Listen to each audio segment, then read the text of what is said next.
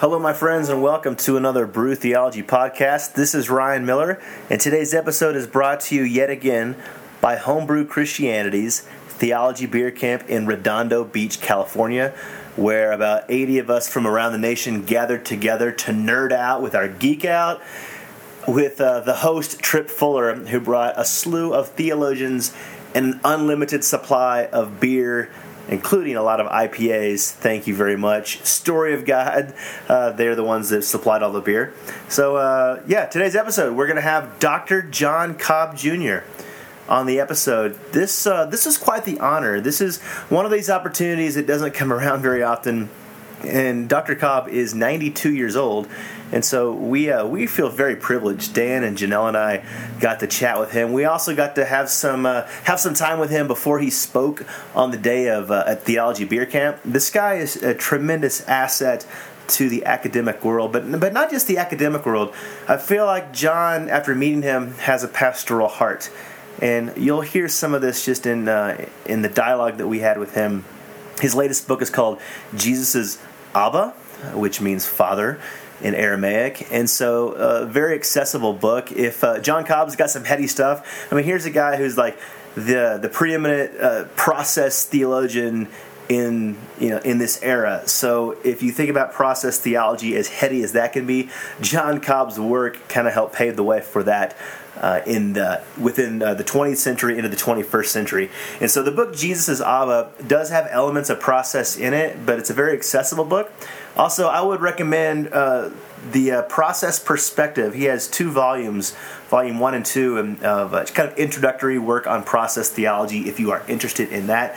In this episode, now we talk uh, more about Um, one, his upbringing, and a little bit of like a pluralistic attitude of him being raised in a Buddhist environment and what that looks like um, even even today in the Christian world, in, the, in this pluralistic world that we live in.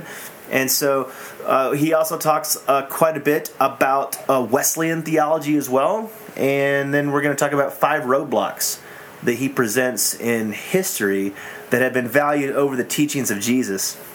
And if you've never heard of John Cobb before, I guarantee you that you're going to want to read and hear more from him after this brewtastic episode. John likes us so much. Yeah, I say he likes us so much. He he gave us an endorsement. This is pretty cool. And this is what he said about brew theology. He said, "We theologians of an earlier generation know that our style of thinking and communicating no longer works well, if it ever did. I fear that we are unlikely to learn how to share the wisdom that we have received and still think helpful for others with new generations. Brew theology is a promising answer. The old methods consisted largely of monologues. What is needed today, and perhaps what has always been needed, is sharing of thinking and feeling and mutual stimulus to grow." So thank you, John Cobb, for that endorsement. If you would like a J C is my Homeboy exclusive t-shirt from Brew Theology, head over to Teespring. T E E spring dot com slash J C is my Homeboy, and you can pick up a t-shirt, one of a kind, from Brew Theology. If you like what we're doing, make sure you go over to iTunes and rate us. Give us a five-star rating and a nice little review. You can always check us out on Facebook and Instagram at Brew Theology, along with Twitter, Brew underscore Theology. Head over to our website at brew theology dot org and think about what it may look like for you in your community in which you live to become a local partner of this Brew Theology Alliance that we're trying to get going across the nation.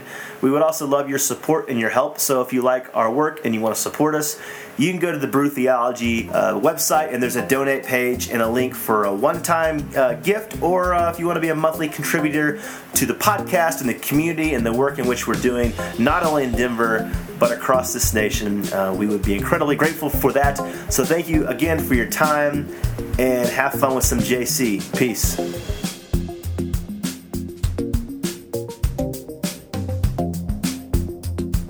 right, so welcome, friends, to the Brew Theology Podcast. I'm Ryan Miller. I'm here with Janel and Dan, interviewing Doctor John Cobb. John, how do you feel about Tripp speaking for you? Well, it's an improvement. has, he got, has he gotten better over the years? And uh... uh, yeah, he's he's getting better and better. Has well, a long way to go. Yes, he does. But we're not, we're not here to talk about Tripp right now. So well, I do want to ask some questions about your latest book, Jesus's Abba, yes, and yes. Do, um, talk about some of the developments in church history that have hindered that process of people appreciating Jesus and getting close to Abba Father. But before we do that, uh, just for our listeners who are out there, they are interfaith. We are interreligious. Uh, Brew Theology exists to brew theology across the religious and non-religious spectrum. So some of our listeners and people in our Denver community uh, are Christian, Catholic, and Protestant. Some are progressive, and some don't know what they believe. And so we have quite a mix. And your parents, from what I understand, you were raised as a missionary kid in Japan. Yes. So I'm just going to go straight to you. Uh, can Christians and Buddhists is... Can you be a Christian and Buddhist at the same time? Yes. Yes. Can you clarify, explain? Uh... yes. Uh, I, I said something a few minutes ago in another con- context about the way in which in human history, in the middle of the first millennium before Jesus, uh, developments took place independently in different parts of the world, all of which continue to be important today. I guess Zoroastrianism would be the least uh, important today, but it has potential. Uh, and they are different answers, but I don't think being different means that they contradict each other. Now, you can draw from them ideas that contradict each other, and I'm So we're now speaking about Buddhism and Christianity, and Buddhism in its uh, original form is non-theistic, and it is emphatically non-theistic. It's not just that it didn't get around to talking about God, but uh, of course it rejected every idea of God that was available to it at the time. Okay. Nevertheless, I think almost everyone who studies the Buddhist Sutras sees there is profound wisdom and spiritual depth. And at the present time, there are many, many monasteries, Catholic monasteries, in which Zen or other forms of Buddhist meditation are adopted. I have heard that in Japan, there are as many Christians practicing Zen as there are Buddhists practicing Zen. Okay. Now, if Buddhism is understood as a, primarily as a form of meditation, then this is not talking about some hypothetical matter in the future. It's talking about the present situation in which many, many, many Christians are engaged in practice, the practice of Buddhism. And Buddhism is primarily a practice. And I... I think there are always some dangers. That is, one could be led through the practice of Buddhism to belittle certain aspects of Christianity that I think are very important. And I think I know some people where I think that danger has occurred, but I know lots of other people for whom I think this has been a wonderfully enriching experience. So I, it's not that difficult for a Buddhist to be a Christian. It's a little harder, I mean, excuse me, for a Christian to be a Buddhist. It may be a little harder for a Buddhist to become a Christian, to be a Christian at the same time. Okay. Now, these are your words here. So uh, you say that the question for Christians is whether faith really involves attachment and clinging. Yes. It is certainly often described in these terms, but we may be able to learn something from Buddhists here. Yes. Perhaps really to trust God is not to cling to him, but to be free, to let go. Perhaps clinging is an expression of limited faith. Yes, okay. Yeah. That's a, mes- a lesson I learned in my interactions with the Buddhists. I, I've spent hundreds of hours in discussion with Buddhists, so it's, it's been an important part of my own theological development. Since we're talking about Buddhism, uh, a personal question, do you ever meditate? I, I'm not a Buddhist meditator. I won't say I never meditate, but I have never practiced meditation in a disciplined fashion. I consider that we Christians have a wonderful freedom. We are free to make enormous use of the wisdom of the, the practical developments of Buddhism. We are free not to do so. I don't think we are required to do so. Well, going a little different direction and maybe talking about um, attachment to our ideas and the way that we understood faith. Uh, strangely, our Brew Theology group in Denver has several people that come out of the Nazarene tradition, and I've talked to several people here that also have been there. I'd really love it if you'd say more about Wesley's mistake. Oh, about Wesley's mistake. Uh-huh. Yeah. Just because I'm, All right. uh, I think that it's something that inside our tradition we don't talk about. We talk about yeah. like some of the dangers of the way entire sanctification is taught in American holiness, okay. but then the conversation kind of ends there, and I'd uh-huh. really love to hear more about okay. your study of that. Well, well, let me say that I expect people in the Nazarene Church have thought about that issue much more than I have. Okay, so I simply have um, a great anxiety that we think might think better of ourselves than is warranted, and uh, my inclination is to think that if someone really did attain perfection in love, and of course it is important that we understand perfection never meant never to make a mistake, to be infallible or anything, right? anything like that. It's a matter. It's a matter that your motivation be, is pure. You, you only it, there's nothing within you any longer that is resisting the perfect love of, of others. It's a wonderful idea. But uh, my, I'm, I am skeptical. There may be moments in a person's life in which that takes place. That's real. But the idea that what is true in a few moments here and there persists through when you're drowsy in the evening, and when you, you know, just as a continuous matter, um, I, I I think that's so extremely improbable that if anyone if anyone thinks because they had a particular experience that therefore from now on there will never be anything in their lives except perfect love, I'm afraid they will be less honest about what's going on in them. And frankly, I think if someone were perfect in love, they would never bother to tell us. Yeah, that's true. Mm-hmm.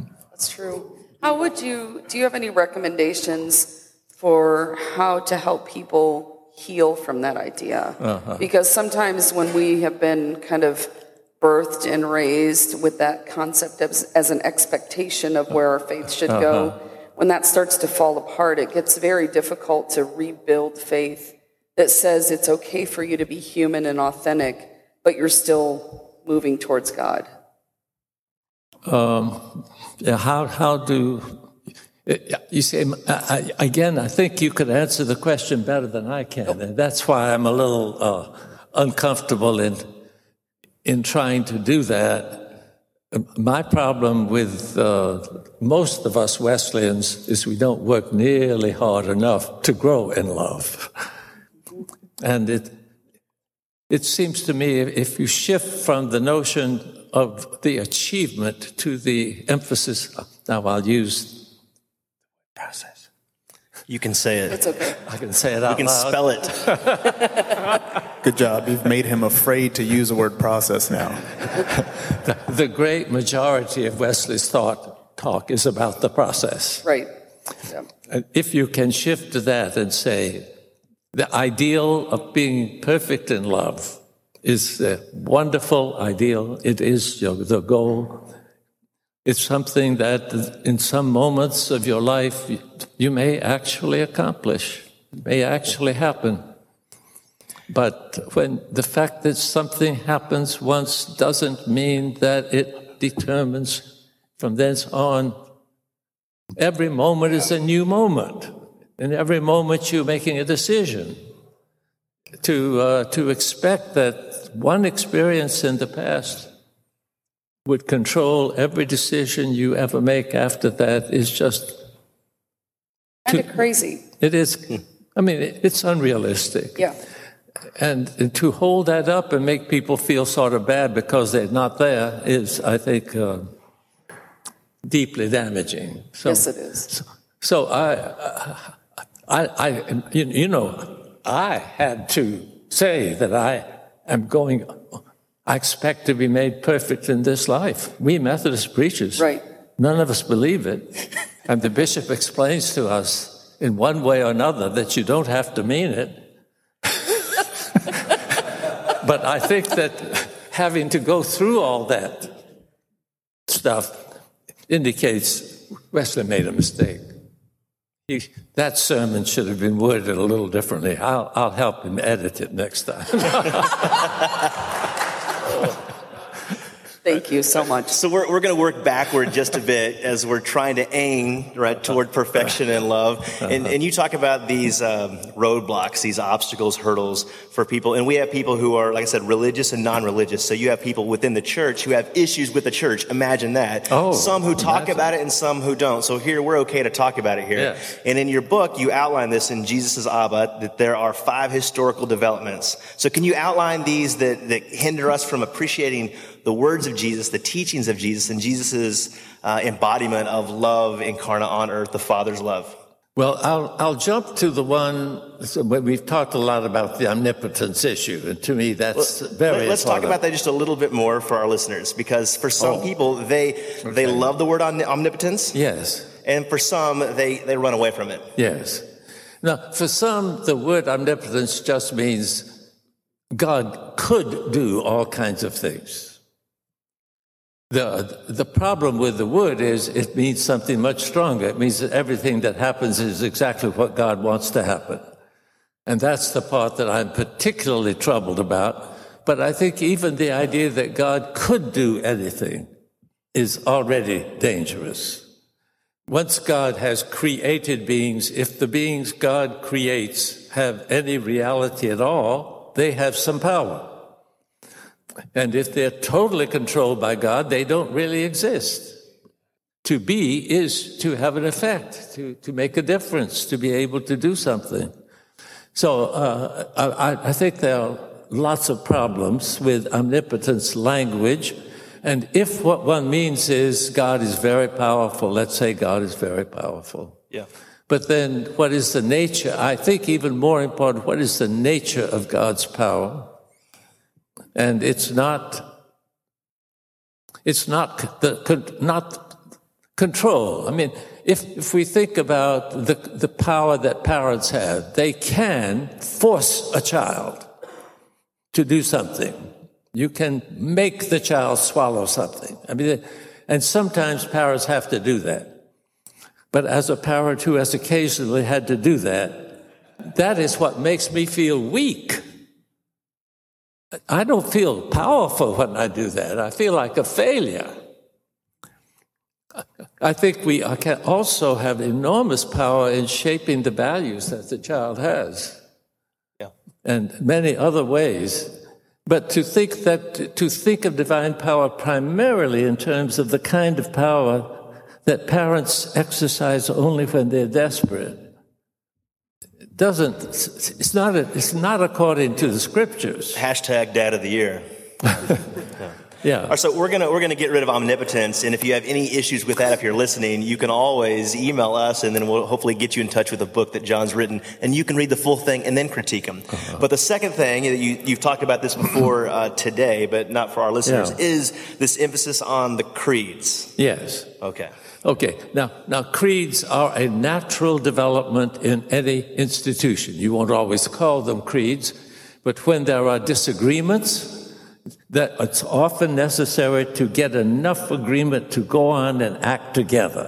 Otherwise, you do like we Protestants do, and we split, and then the split-off group splits, and then, the, you know, I don't have to explain it.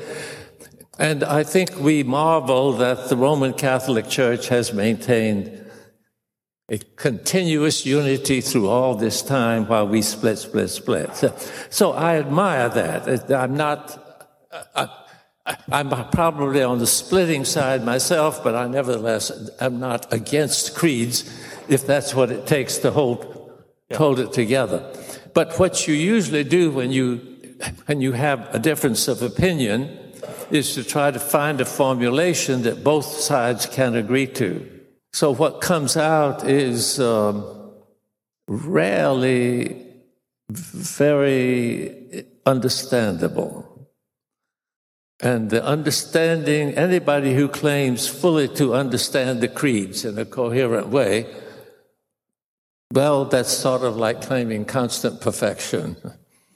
It's uh, I, since no no two people ever seem to understand them in exactly the same way. One, I'm I'm not sure, but the purpose of the creed is not to formulate an intelligible position. It is to formulate one that both people can read in a way that makes sense to them. Okay, that's good.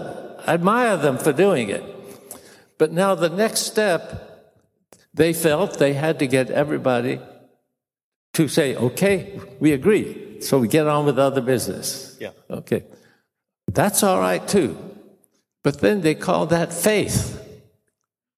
And faith, which originally meant, well, it had many meanings, but I think the deepest meaning was faithfulness. Mm-hmm. Now it becomes believing something because the church tells me to believe it. Now those are two entirely different things. And very, many people really don't know any longer what is meant by faith when Paul talks about faith or when Jesus talks about faith. They think that faith is believing a lot of strange ideas that nobody can explain because the church tells them to. That I regard as terrible disaster. But lots of people today think that's what Christianity is. It's, it's believing stuff you don't really understand and have no evidence for. Yeah, it keeps the tribe in check as well. Yeah. So then the third thing you talk about is this prioritization that we've had with this eleventh century saint, yeah, yeah. With a certain theory of atonement. Yes. And that's also hindered us from, again, the teachings of Jesus and his love. It, it, he is it has, okay, we're talking about Saint Anselm, who said that the reason Jesus, the, a heavenly being, the Son of God, who is co-equal with God, and yet not exactly co-equal with God. God is more equal than the Son. I think the Father is more equal than the Son. But in any case, God sends Jesus into the world to suffer and die. That's the only reason Jesus came. And that suffering and death is so that the Father can forgive human beings. Okay. The God, now this makes God more interested in God's honor than in the well-being of the creation. That is not the teaching of the New Testament. And it means that since the only thing that Jesus did that made any difference was to die, there's no reason to pay any attention to what he said, or to his personal character or anything else about him. So I think it it has shaped both Roman Catholic theology and Protestant theology, and it is a major obstacle to getting attention to the possibility of being faithful to Jesus. Yeah. And then two more obstacles as well. And this fourth one here, you speak about this adoption of natural law. Uh, so this Christian ethics is certain morality uh, versus, so uh, Jesus says, love your neighbor as yourself. This is what love looks like in this context. So yeah. We've adopted these this way of doing life uh, according to a Christian concept, but yet Jesus is always flipping that on its, on its head, yes? Yeah. Yeah, yeah well, uh, there are, uh, you think about all the reasons people give up on Christianity, reject it, and outgrow it, and so forth. And one of them is certainly that they identify being a Christian with do's and don'ts. And unfortunately, in modern times, these have been focused on sex. There's no basis for that focus in the Bible. I don't mean the Bible is indifferent to sex. We, but we have an ex-Nazarene, ex-Southern Baptist, and an ex-Pentecostal. We have no idea what you're talking about. But even if it were not for that extra uh, twist, uh, the idea that Christianity is a matter of doing what the law says one must do, what the rules are, is just exactly the opposite of what Paul taught. I think it's the opposite of what Jesus taught, but Paul spent page after page explaining that the law is does not save us.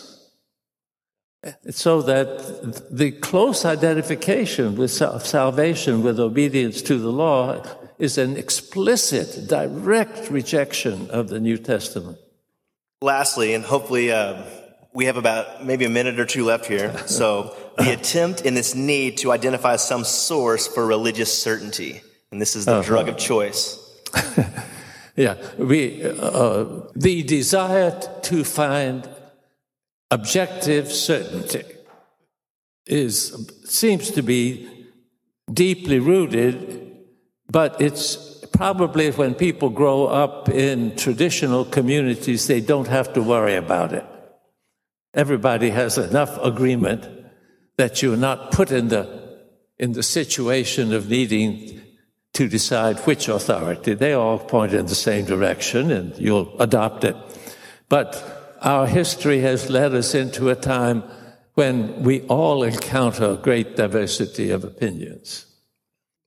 Now, if we are sufficiently mature, we are able to navigate those waters and find which of these ideas makes sense to us and so forth and so on.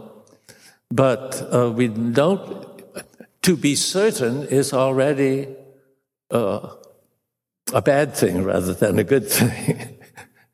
To have certitude, I think, is a good thing. But that's not certainty. So there had, it's only in rather recent times, in the last few hundred years, that people have been worried about inerrancy, infallibility. In the Middle Ages, the scriptures, you know, when you, when you, the theological work in the Middle Ages centered around the book of sentences. And what you did when you took a topic was to list all the people who had given one answer to it and all those who had given another answer. And your lists would be composed of people, both both biblical writers and also classical writers and recent theologians. All kinds of people could be could appear there. And you ended up making your own judgment about how to understand it in light of what all these people have said. But you can see that's not, you're not looking for certainty. You don't have an absolute authority. The Bible is not an absolute authority. Classics are not, previous theologians are not, but they're all taken seriously. Okay. Yes. But in the modern world, people have felt the need to have somebody tell them for sure what are the right answers. And so the two main choices in Christianity have been the Bible on the one side and the church on the other side. And the whole notion of papal infallibility has come up. I think that it's much, I mean, very, it's very tightly controlled. There are not, not many utterances of popes that have been declared infallible. So the Catholics don't have as much of a problem as Protestants who have said the whole Bible is infallible. And especially all the people who disagree with each other and contradict each other, they're all infallible. It's a it's a, a very, very odd matter. I can understand saying the Quran is infallible because it all pretty much speaks in one voice. But the Bible can't be infallible. That just, and you end up with so many contradictions.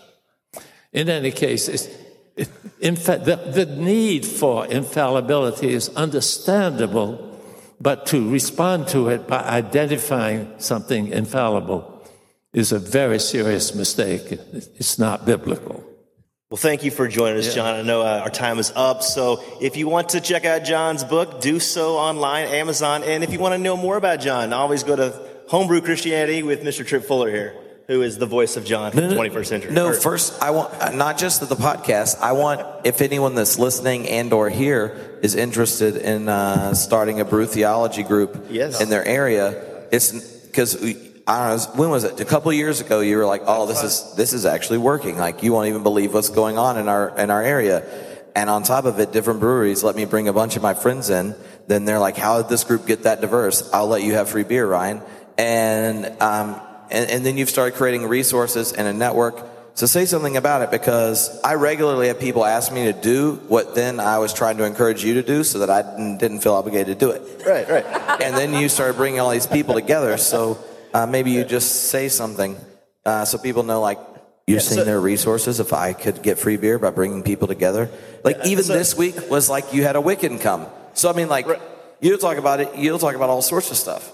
Yeah, so yeah, when we say interfaith, interreligious, we mean that. This is, some people will ask, well, Ryan, is this a, is this a church and a pub? I, well, no, it's not. For some, they can say that, they can use the word, but really it's a, it's a community of people getting together on a weekly basis, and we're saying, okay, this is actually working. Imagine that when you have people who totally disagree, but yet you can find a common ground of justice and shalom and love, and we don't even use, we don't use those words, really. Sometimes they come up, and they're, so it's very pluralistic. Uh, it's, it's funny, we, we joke about this a lot, saying, there are Christians here, so be, be very particular to your Christianity, whatever that is, but don't worry about uh, offending somebody else. Some people say, can I come in? Am I going to be a heretic? Well, yeah, because everybody's a heretic. So, it, it, it, and it, yeah, it's working. I don't know. It's, I think it's working because we actually care for each other. We look, we look across the table and we can see somebody that I would say is made in the image of God, but somebody would say is made in the image of consciousness. So, yeah. So if you want to start this in your city or your town, Janel and I, and uh, Dan here is our, our podcast editor as well. So that's the microcosm. The podcast is really just saying, you can do this in your own community. So we want to spread this beyond Denver. Uh, as a as a local autonomous Baptist guy back in the day, I do believe in the priesthood of all believers. And so there's no creed or control or authority, papal authority that we will have over you. It's just, here's some outline stuff that we can help you get this going. So you can visit us at brew theology dot org. Everything's up. You can fill out a contact form. And we have curriculum there for purchase, or you can also partner with us. And if you have any questions or want to negotiate, just give us a call or an email. Think of it as a sliding scale. Yeah. fifty cents to five thousand dollars. We'll figure it out. No problem. Or free we just, beer. We want you to do this in your communities because it's great. No, excellent. It sounds so, like a koinonia to me. Well, that's his church. I like that. You should put that on your website. John Cobb says, it looks like koinonia to me, and I don't drink beer. I'll edit it when I get back to the hotel. So give our give our Colorado Brew Theology uh, participants a hand.